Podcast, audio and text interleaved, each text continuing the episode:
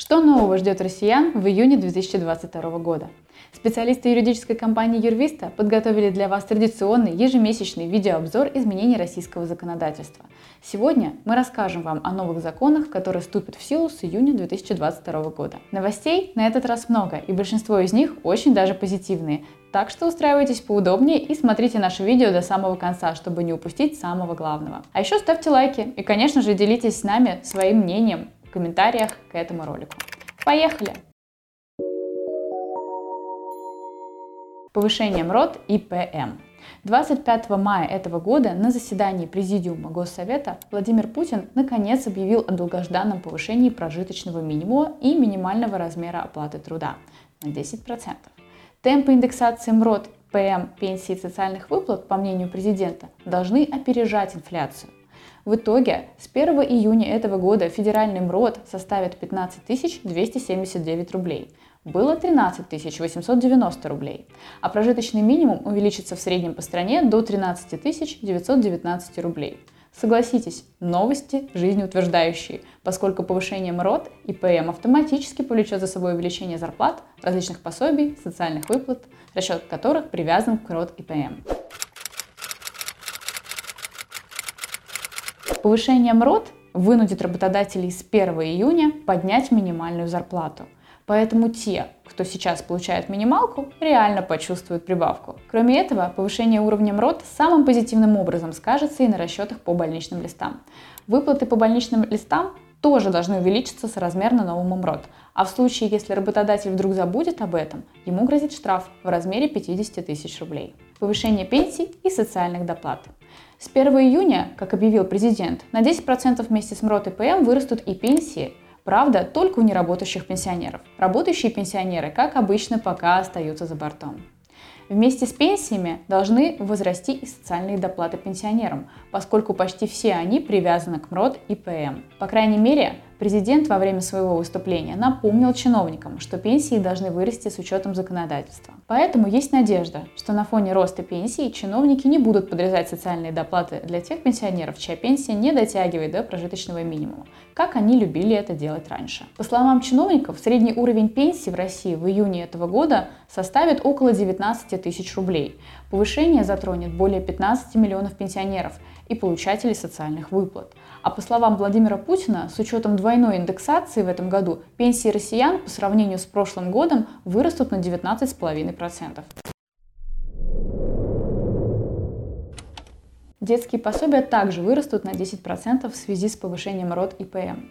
Кроме этого, на заседании Президиума Госсовета Владимир Путин особо выделил ситуацию с назначением пособий по уходу за ребенком для женщин-военнослужащих.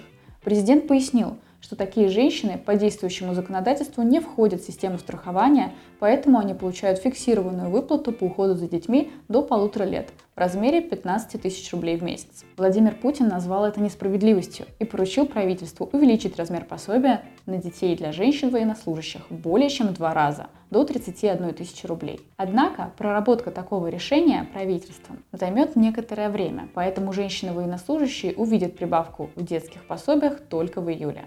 Но не исключено, что пособие увеличат и задним числом. Если это произойдет, то в итоге женщины-военнослужащие получат прибавку в июле и за июнь. Еще одной позитивной новостью стало заявление мэра Москвы Сергея Собянина о так называемой ковидной амнистии, старт которой будет дан 1 июня этого года.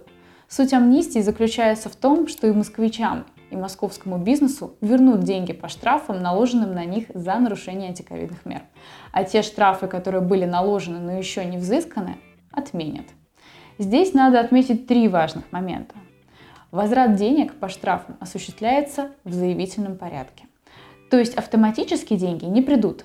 Нужно обратиться с заявлением в Центре госуслуг «Мои документы» и предоставить вместе с заявлением постановление суда о наложении штрафа, а также документ, подтверждающий факт оплаты штрафа. Воспользоваться амнистией можно будет начиная с 1 июня и до 31 декабря этого года включительно. Под амнистию не попадают граждане, которые нарушили режим домашней самоизоляции, граждане, индивидуальные предприниматели и юридические лица, которые были привлечены к ответственности и оштрафованы по статье 20.6.1 КАП, невыполнение правил поведения в условиях ЧС и угрозы ЧС. Граждане и бизнес, которые были оправданы по решению суда и уже оформили возврат штрафов или имеют право на такой возврат. Это значит, что если у вас есть решение суда в вашу пользу, то вам нужно получить деньги по стандартной процедуре возврата излишне уплаченных штрафов.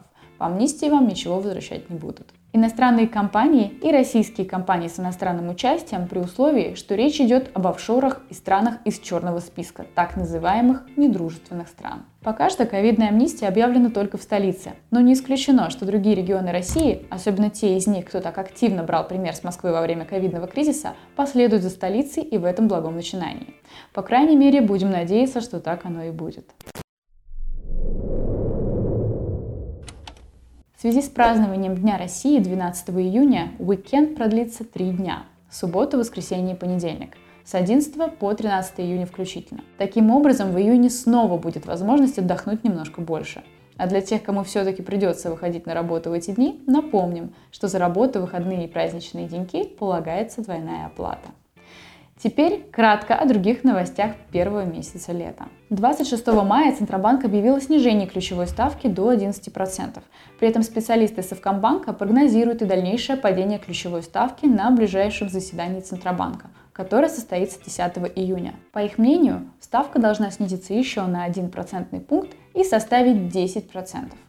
Это очень хорошая новость для отечественных предприятий, поскольку высокие ставки по кредитам не дают им возможности привлекать оборотные средства в бизнес. Ставка в 11% существенно улучшит позицию отечественного бизнеса, особенно с небольшим производственным циклом.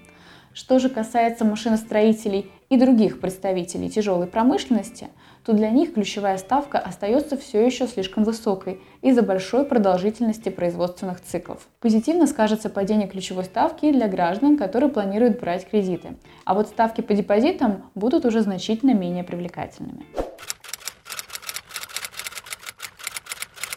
Изменяются правила оборота гражданского и служебного оружия. Теперь граждане Российской Федерации и юридические лица могут продавать оружие и патроны к нему.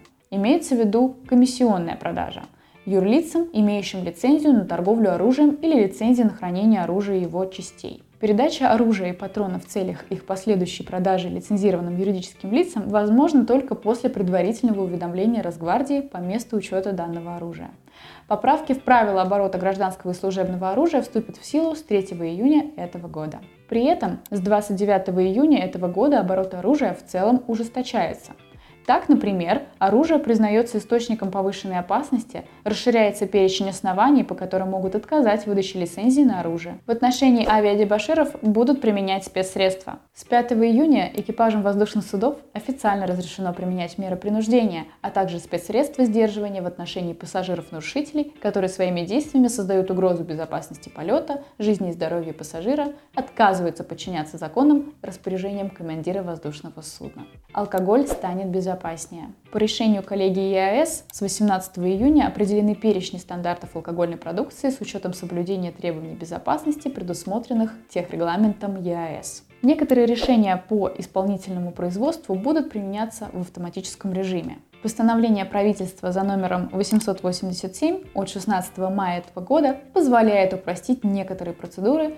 исполнительного производства путем их автоматизации. В соответствии с указанным постановлением с 20 июня 2022 года некоторые виды решений по исполнительному производству будут применяться автоматически, то есть без личного участия судебного пристава исполнителя. Это позволит значительно облегчить жизнь сотрудникам службы ФССП и ускорить их работу по взысканию. Так в автоматическом режиме будут применяться решения о возбуждении исполнительного производства или об отказе в таком возбуждении, об окончании приостановлений или прекращении исполнительного производства, о взыскании исполнительных сборов, об установлении или отмене ограничений для должника. Речь идет о наложении запретов и арестов имущества, о предоставлении должнику отсрочки или рассрочки исполнения требований, об обращении или об отмене взыскания на денежные средства должника, в том числе на зарплату и прочие доходы, о рассмотрении заявлений и ходатайств участников исполнительного производства. Иные решения, которые могут быть приняты в автоматическом режиме.